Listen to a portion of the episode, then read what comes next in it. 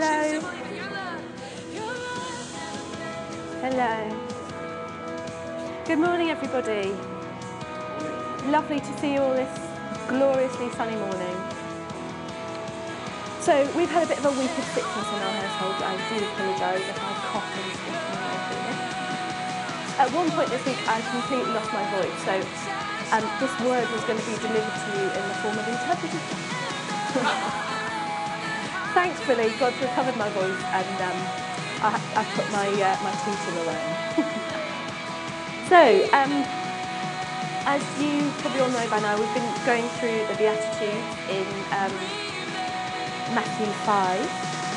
And um, these were the sayings that Jesus spoke just before he gave his Sermon on the Mount. So he's already up the mountain and um, gave some very wise words, some wise sayings. And um, I don't know if you know, but I help out with the kids' work upstairs. And this term we're also looking at, at the Beatitudes. And we've been focusing on these are attitudes that we need to be. And, and how does that happen? Well, it's a work of grace. It's a work of grace. And I think the, the Beatitude I've got today, I think it's the toughest. I think it's really difficult. Um, give me a Beatitude about meekness, fine.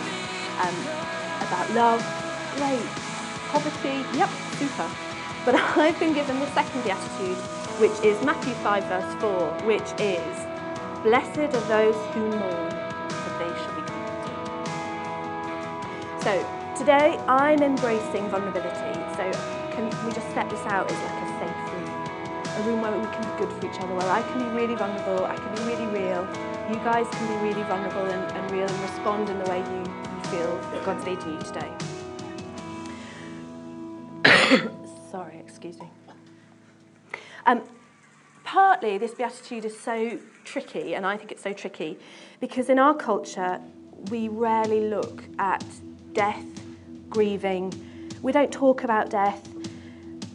We don't, we're not really faced with it unless someone we know or ourselves are going through a process of mourning, and grieving. And even then we struggle. What do we say to someone who's dealing with a deep loss? How do we comfort them? Um, what do we do? We, we just, it's, in our culture, it's, it's, not, it's not that normal. We don't talk about it, we deal with it not in a particularly healthy way. But if you put this saying into the culture that Jesus came from, it's slightly different because it sits far more comfortably in their culture at the time. Their culture was used to um, death being a very public thing, a very, um, they would have people who were paid to mourn. It was their job to, to wail and cry and beat their chests. And in the Old Testament, you would clearly know if someone was um, in mourning and grieving because they would change what they would wear. They would wear sackcloth, really uncomfortable clothes. Um, so it was really, it was really obvious if someone was, was in a period of mourning. Jews had many laws and traditions um, concerning death. So this was a life moment for the Jewish people that was talked about and experienced and was quite normal. So when Jesus spoke about this on the mountain, people didn't think it was weird or hard. They understood what it was to grieve and then receive comfort. What Jesus did say that was revolutionary to the Jews at the time was that now their comfort was to be found not in tradition, not in people, but actually in God. Jesus said something to them that was very deep and very profound. He gave them a spiritual principle. They were so used to, to dealing with it the, the way that, that had been presented to them their whole lives. They were used to dealing with, with death and with grief in a very cultural way. But Jesus said, No, I'm giving you the keys of the kingdom, I'm giving you tools. Today, the spiritual principle was that they were to look to God for their comfort. Okay, so we live in a very natural realm. Yeah? We're governed by our senses, our intellect, our emotions, our physicality. But there is a spiritual realm, one that is just as real. And if we can grasp some spiritual principles, we find our lives are bigger, brighter, bolder, and more fruitful than if we just live according to the flesh. So today, I really want us to grasp hold of that spiritual principle and apply it in our lives. I don't really want to do a massive Bible study as the text speaks for itself. I will just give a brief, broader uh, scriptural perspective. But suffice to say that even though our culture doesn't really address loss and grief, there is a lot of reference to it in the Word. Jesus himself experienced grief. In Matthew 36, this is only like 30 chapters on um, from where we're looking at today. Jesus experienced grief and received comfort from God. And that was when he was in the Garden of Gethsemane. It was after the Last Supper and just before Judas was going to betray him, before he was going to go to the cross. Here is the Son of God in total humility. Verse 37 says that Jesus, with Peter, James, and John, he began to show grief and distress of mind and was deeply distressed.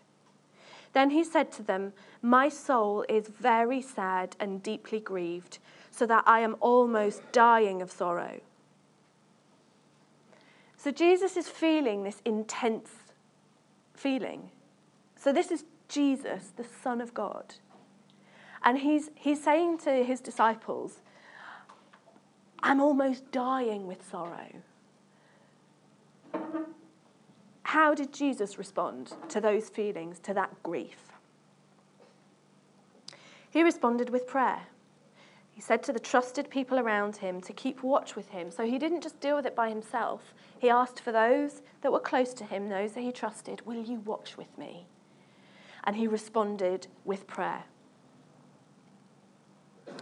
He made a life choice as opposed to a choice of death. So, so he chose um, to, to follow God rather than make a choice of um, ultimately would lead, would lead him to, to death.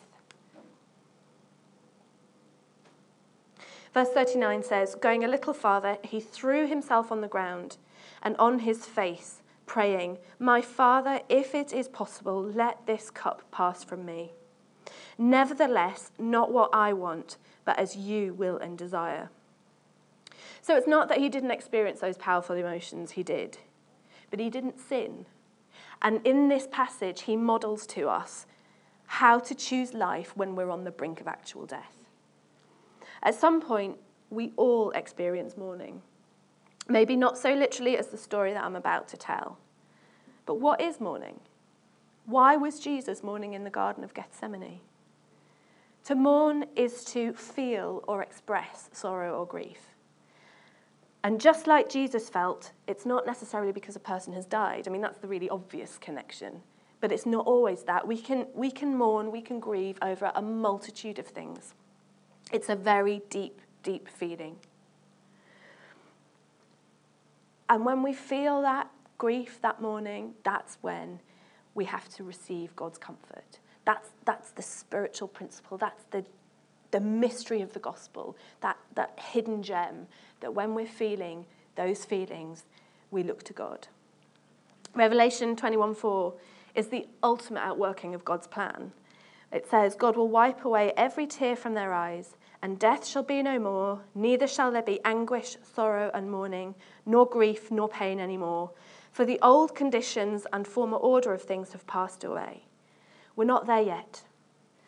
So, in the meantime, when we face grief, God promises us comfort. Okay, so there was a period in my life where um, mourning and grief became very real to me. And I learned this spiritual principle the spiritual principle of receiving God's comfort by natural and physical experiences. So I want to look at the journey that I went on, and I'm going to invite you to come with me and look at the, um, the choices I made and ultimately what God did for me and us, because it kind of impacts both myself and John. If I hadn't have gone through this journey, I would have been a completely different person.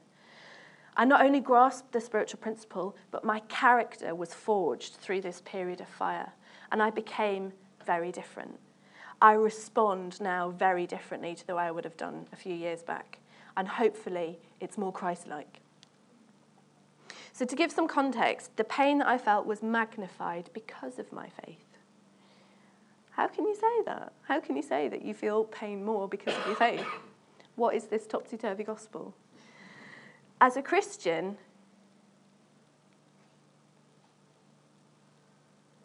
sorry, yeah. Um, so, yeah. As a Christian, for me, pregnancy wasn't just a collection of cells multiplying to form a life, but it was a precious gift from God that God was knitting and forming within me. And Psalm 139 13 says, For you did form my inward parts, you did knit me together in my mother's womb.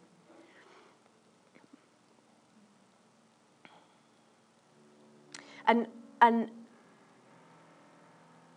we'd been married for a few years. We were working um, for a church up north. We'd laid our lives down on the altar. We'd given everything up for God and for church ministry, and we felt it was, um, it was time to start a family. So I very quickly became pregnant, and it was a moment of celebration, of joy, of promise. I had really difficult morning sickness, but generally, other than that, I was absolutely fine. I was healthy, my body was doing what it should do. Went to the surgery numerous times, everything was good, everything was fine, everything was healthy. So we excitedly received our 12 week scan date through the post. And I couldn't wait to go to that, to that hospital appointment. I was so excited to kind of to, to see the first image of, of the gift God had given me. So we attended the appointment to receive a crashing blow. The technical term is a missed miscarriage. So I still had morning sickness all day long. My hormone levels were all very healthy, but the baby had made it to nine weeks and then had grown no more. My body didn't recognize what had happened. So the natural process that would normally happen when there isn't life in the womb didn't happen and wouldn't happen without medical intervention. So, coldly and clinically, an appointment was arranged for a procedure that would remove all traces of the pregnancy.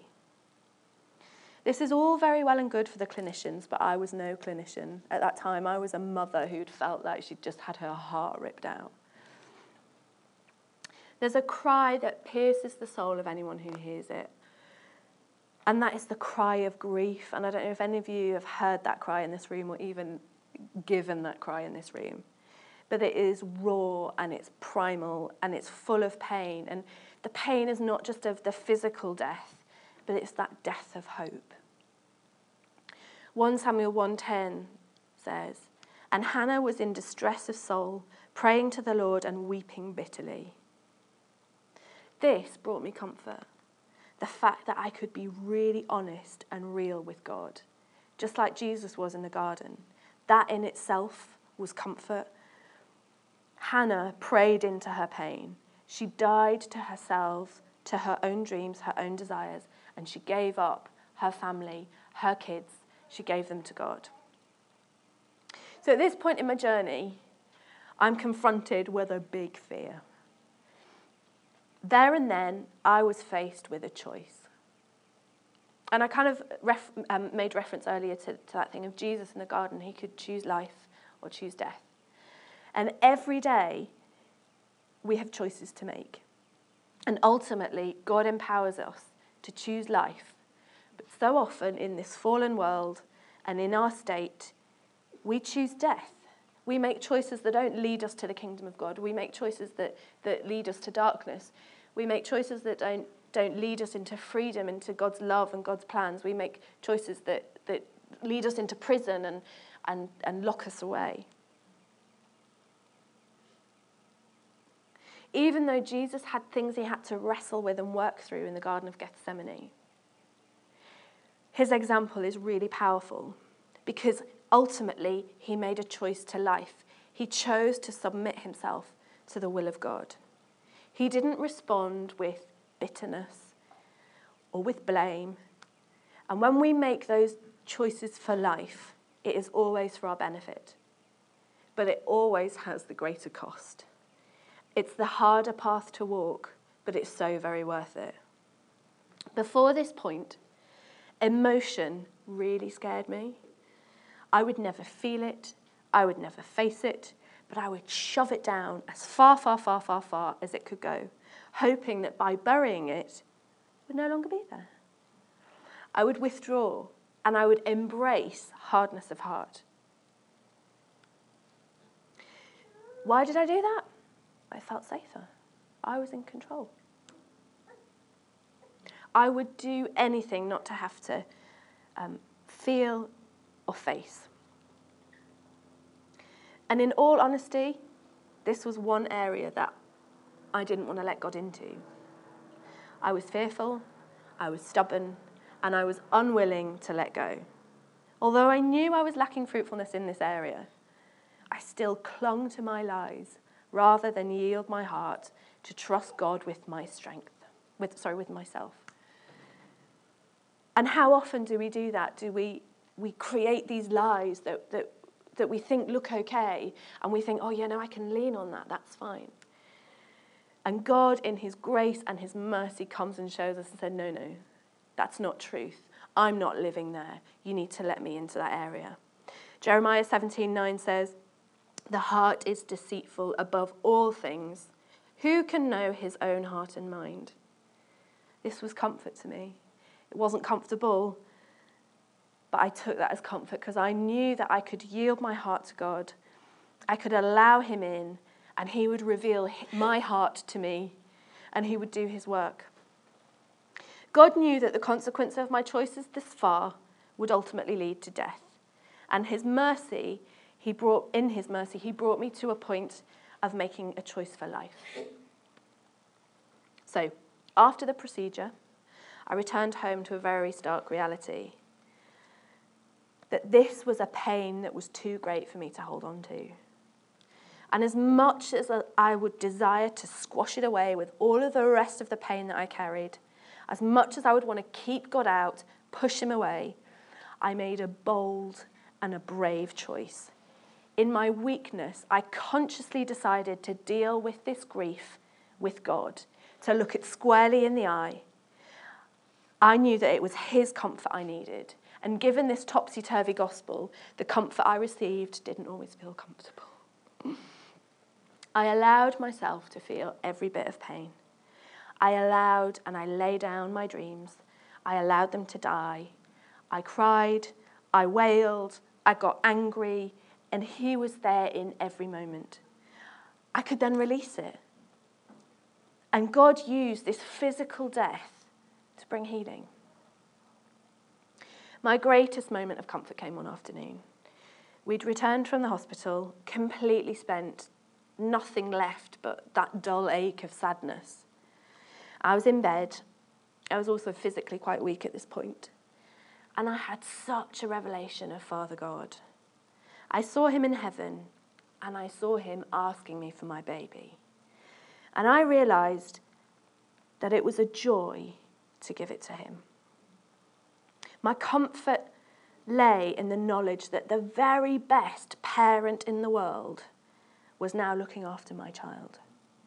I'm human, I'm flawed, I'm frail. And the comfort of knowing that my Heavenly Father took hold of that life I felt there was nothing else I could do but willingly give that child to God. Knowing the reality right there and then that death had lost its sting and the grave held no fear. John then came upstairs and we sat on the bed together and I asked him if he could release our baby into the arms of the loving Father. And that day, we both learned the valuable lesson that Hannah learned. Our children are not our own. We have the privilege of parenting, loving them, meeting their needs only for a brief time, but they belong to God. And will we truly give them to Him? Our role is that of a steward. Don't hold them too tightly, release them to Him. I healed spiritually, physically, and emotionally. And I became pregnant for a second time. This time was different. I was more cautious. I was more tentative. I had to really fight negative thoughts. I had to battle with fear. I had to really trust God. And I started to bleed. So we went straight down to EPAL, which is the early pregnancy assessment unit. And God gave us an angel, Linda. She was amazing, a nurse there. And I had a scan, and miraculously, there was a heartbeat. At this point, my healing was tested. I was given a choice again do I choose life or do I choose death? But the bleeding became heavier, and by the time of our next appointment, the baby had died. We knew the drill this time. We became quite accustomed to grief and pain and hard doctors. But I was determined to push into God. At this point, fight and faith began to stir within me because I knew we had a battle to fight here. It wasn't just about my journey, it wasn't just about my testimony, but this was a fight for our family. So, this is a little bit of my journey and some, some of the challenges I faced, but I'm married, so there's a whole other person here. um, and I'd like to ask John to um, just share some of his, his journey at that time. So I think she's practiced a little bit more than me in which case she's held the emotion probably a little bit more than, than I will. But uh, as Pauline will share later, maybe this morning's a morning of taking masks off. Mm. Um, I wrote down we're showing some scars today, and they're scars and they're not wounds. Because wounds still stab with pain and hurt, but scars allow you to remember and feel, but you're no longer tied back there. And that's that healing that we want to celebrate in the midst of the journey that we've been on. But if you think, um, when we got married, you may be shocked to know that Kate's a little bit younger than me.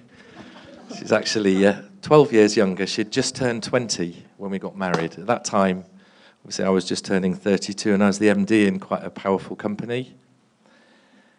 So it's the MD versus the young girl, not little girl, young girl, who'd left school a year earlier when, and then we'd been courting for just a year and got married.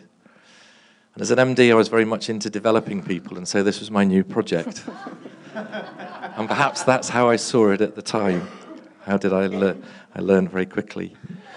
But it was interesting in the early sort of months and years together, um, when there were those tense points, it was because Kate wouldn't rise up. She wouldn't fight me, as it were, not literally, but she wouldn't push back. And there was very much always this just acceptance, the status quo she talked about, just step back, hide back, retreat.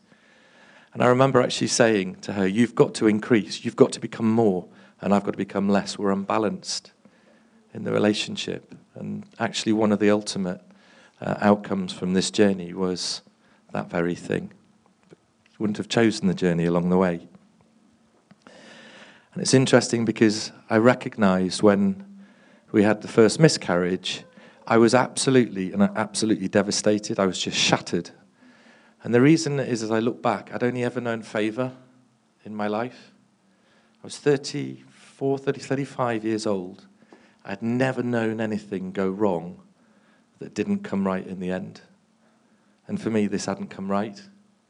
And I'd expected when we went back for the second appointment, it would all be okay. And we'd prayed and we'd had faith. And it hadn't, it had gone wrong. And there was a real anger, I guess, in me because I'd given up everything, as it were. That's how I saw it. I'd given up the job, the career, the money, the opportunities. I'd done it all for Jesus. And as you realize, you're full of pride because that's how you saw it. What a great person I am. What a great thing I've done by giving up. And there was a, there'd been an anger, but as God started to work, He started to show me that pride that was there. And I realized that at the same time as well, perhaps the greatest vulnerability I had was actually then to fight when it's your own family, because it hurts. It really gets to you, and it makes it so much more difficult. And as we'd gone through the journey, we just finished a, a, refurbishment, a huge sort of half a million pound refurbishment of a Methodist church that I was sort of working on. And at one point, I was there just before the opening, and we were tight for time, and I was sweeping out the kitchen. So they were just finishing off the floor. And I remember just crying and crying and crying, because there I was, as it were, you'd given it all up. You were doing all of this And God, I'd got a wife at home that was in the darkest place you could possibly imagine, just grieving. And what could we do? And what could I do? I was absolutely hopeless and helpless. But in, in all of this, you know, God took us on a journey where we found what the root cause of the issue was and why we were having these problems. And, and without going into that detail today, you know, there was a real victory that came, and consequently, we have two wonderful children. But why was it as well particularly difficult for me? I think as a man, you kind of connect, but you don't connect in the early stages of a pregnancy. And when Kate told you the story of the second pregnancy, I was there when I saw a heartbeat. And that heartbeat was the most powerful thing because I just connected there. I saw life. And it was so powerful uh, for me in that moment, it was like I became a father. So when that baby didn't survive, I was more brutally hurt than even first time round. And it was the second time, obviously, it happened to us. And as we were by the bed together, I knew what Kate was going to say. She said, Can you pray? Can you give this little one to God? And I said, No, I can't. I'm not ready. And I couldn't because I'd connected and I didn't want to let go. And hadn't maybe been on the same journey, but it was my journey. So we just stayed in silence for a bit. And then Kate prayed. She, she became more. She took her place alongside me. It was now partnership. And having, her having prayed, we just stayed silent for a few more minutes, and then I knew what I had to do. It was that choice again. I didn't want the devil to have any victory in this. I wanted to know that both my children were openly, freely given to God. And so then I prayed and gave that second little one to God. And I finished by saying this I knew that we'd never be the same again. It was that first step into a new place in love, in living together, but in marriage, in being a true partnership. And that was one of the miracles that God had done through the process. Thank you. Thank you. Ecclesiastes 11:5 says, "As you know not what is the way of the wind, or how the spirit comes to the bones of the womb of a pregnant woman, even so you know not the work of God who does all." And, and we were that was us. We were like, we, God, we don't know, but we can trust that you do. So we dealt with ourselves. We asked God for revelation, knowing the truth of that scripture. We don't know. We don't know how the wind blows. We don't know what you do in pregnancy, but God, you know all and you do all. And in, in this process, we were both faced with a big why question. And again, we could have, we have life and we have death. And there is a why that leads us to death. It's rooted in anger and resentment and unforgiveness and bitterness. And it's why, God, why? And there's a why that leads us to life. And it's rooted in trust and heartful submission to God's will. And it's, God, why? God, is, is there anything that is there anything we can do? Is there anything you can show us? Is there anything, any revelation you can give? Is there anything, God? And we asked the why question. But because we'd gone through a journey and a process and we we dealt with our, our bitterness and our anger and, and our hurt and, and our blame, we learnt to be like Jesus and not enter into self pity or anger or bitterness, but, but in that moment we just said, okay, God, why? Why is this not working? What's the disconnect? Is there anything here that, that you can show us that we can do? And God did bring revelation and ultimately healing, but that is a story for another day. But like John said earlier, suffice to say, we've got um, Lily Rose, who is nine, and we've got JJ, who is seven. Lily Rose truly is a gift from God to us. And um, one of my r- real comforting scriptures in that time was Song of Solomon 2:1. And it talks about the lily of the valley and the rose of Sharon that grow in deep and difficult places. And Lily Rose is the miracle of the glory of God in our lives. She came after a very deep and difficult time in my life, and she is a beautiful flower to me. And we had JJ, but not after a fight. Would I have chosen grief? No. Am I grateful that God was comfort? Absolutely. Was his comfort always comfortable? No. Psalm 23 talks about thy rod and thy staff, they comfort me. And what on earth is comforting about a stick that is designed to grab you by the neck and haul you back? Not a lot. Did I need to fall on the example that Christ set? Yeah. If I had let why become a stumbling block, who knows what my marriage would be like, what my family would look like, what I would look like, who I would be. And I was the only one that could make that choice. Not John. He couldn't choose it for me, even though he might have wanted to. Not all of the angels in heaven or the demons in hell. I was the one that could make a choice. And I chose not to blame God or succumb to bitterness, hard heartedness, stubbornness, rebellion, anger, self pity, jealousy, blame. I chose to feel and face all of those things and let God into all of those areas, like Jesus' example shows us. God helped me to choose life, like I couldn't do it by myself. But I had to feel all those things. I had to go through that process like Jesus had to. And then I needed to let them go, and then I needed to trust God. Hard won battles. The hard won battles are always the ones that impact us the most. So when you face adversity, grief, pain, I encourage you to let it go quickly. Embrace the journey don't fight God in it, partner with Him. The areas that we have the greatest authority, faith, and compassion in are the areas that we have had to conquer and win our hard won battles. And for that reason alone, it's worth going through the process, taking the journey.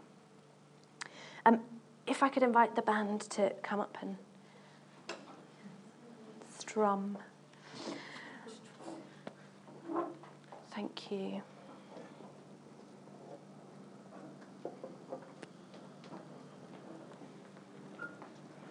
I'd like for us to um, be able to take a moment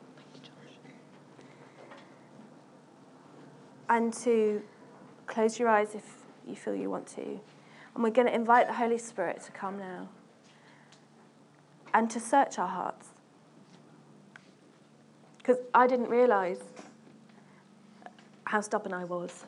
I didn't realize that, that my choices to lock down my emotions, I didn't realize that they would, they would lead me to death and not to fullness of life in Christ. So, Holy Spirit, I ask that you come right now and you would, you would soften our hearts, you would open our hearts, that we would yield to you, Holy Spirit, now. God, would you come and search our hearts? And if there's been anything that has challenged you today, if, like me, even the acknowledgement that there are areas in your life that you haven't let God into, I encourage you now to just open those up and, and be really bold and really brave and say, God, I'm going to give you this. God, I'm going to open this up to you. If God's challenging you to give him the things He's asking for. Whether it's kids, jobs, security, houses, money, whatever dreams or desires or even fears. Just give them to Him today. Just give them with abandon. Give them with everything. Don't hold on. Don't hold back. And if you feel that there is pain that you have, that you need to be really bold and brave and that you need to look in the eye. Take some time. This is a safe room, a safe place. Take some time and face that pain, but not alone, but with your Heavenly Father. Take hold of His hand and say, Right, together, my hand in yours, God, I'm going to look at this. I'm going to let you in. And if, like Jesus and like Hannah, you've got pain that you need to pray into and pray through, take some time and pray. Or if you feel conviction in choices that you've made that aren't choosing life, that aren't leading you a path down a path to fullness of life in Christ, say sorry for them today and leave them at the cross. Walk away from them and invite the Holy Spirit to help you to choose life. Whatever God has put his finger on today, take a moment and yield to him. The band are going to play. It's a really safe room. Take an opportunity. Don't walk by. Don't walk out of this place thinking, oh, if only I've missed a moment. Embrace this opportunity in this moment to really do business with God. Really be real with Him because He knows it all anyway and it's not going to scare Him. And if you feel you'd like to pr- any prayer or you'd like to chat, come to the end at the end, come and find the leadership and someone can pray and chat with you. But really take this moment, you and God, and just I'd encourage you just to do business with Him. If you'd like to stand as we sing this song.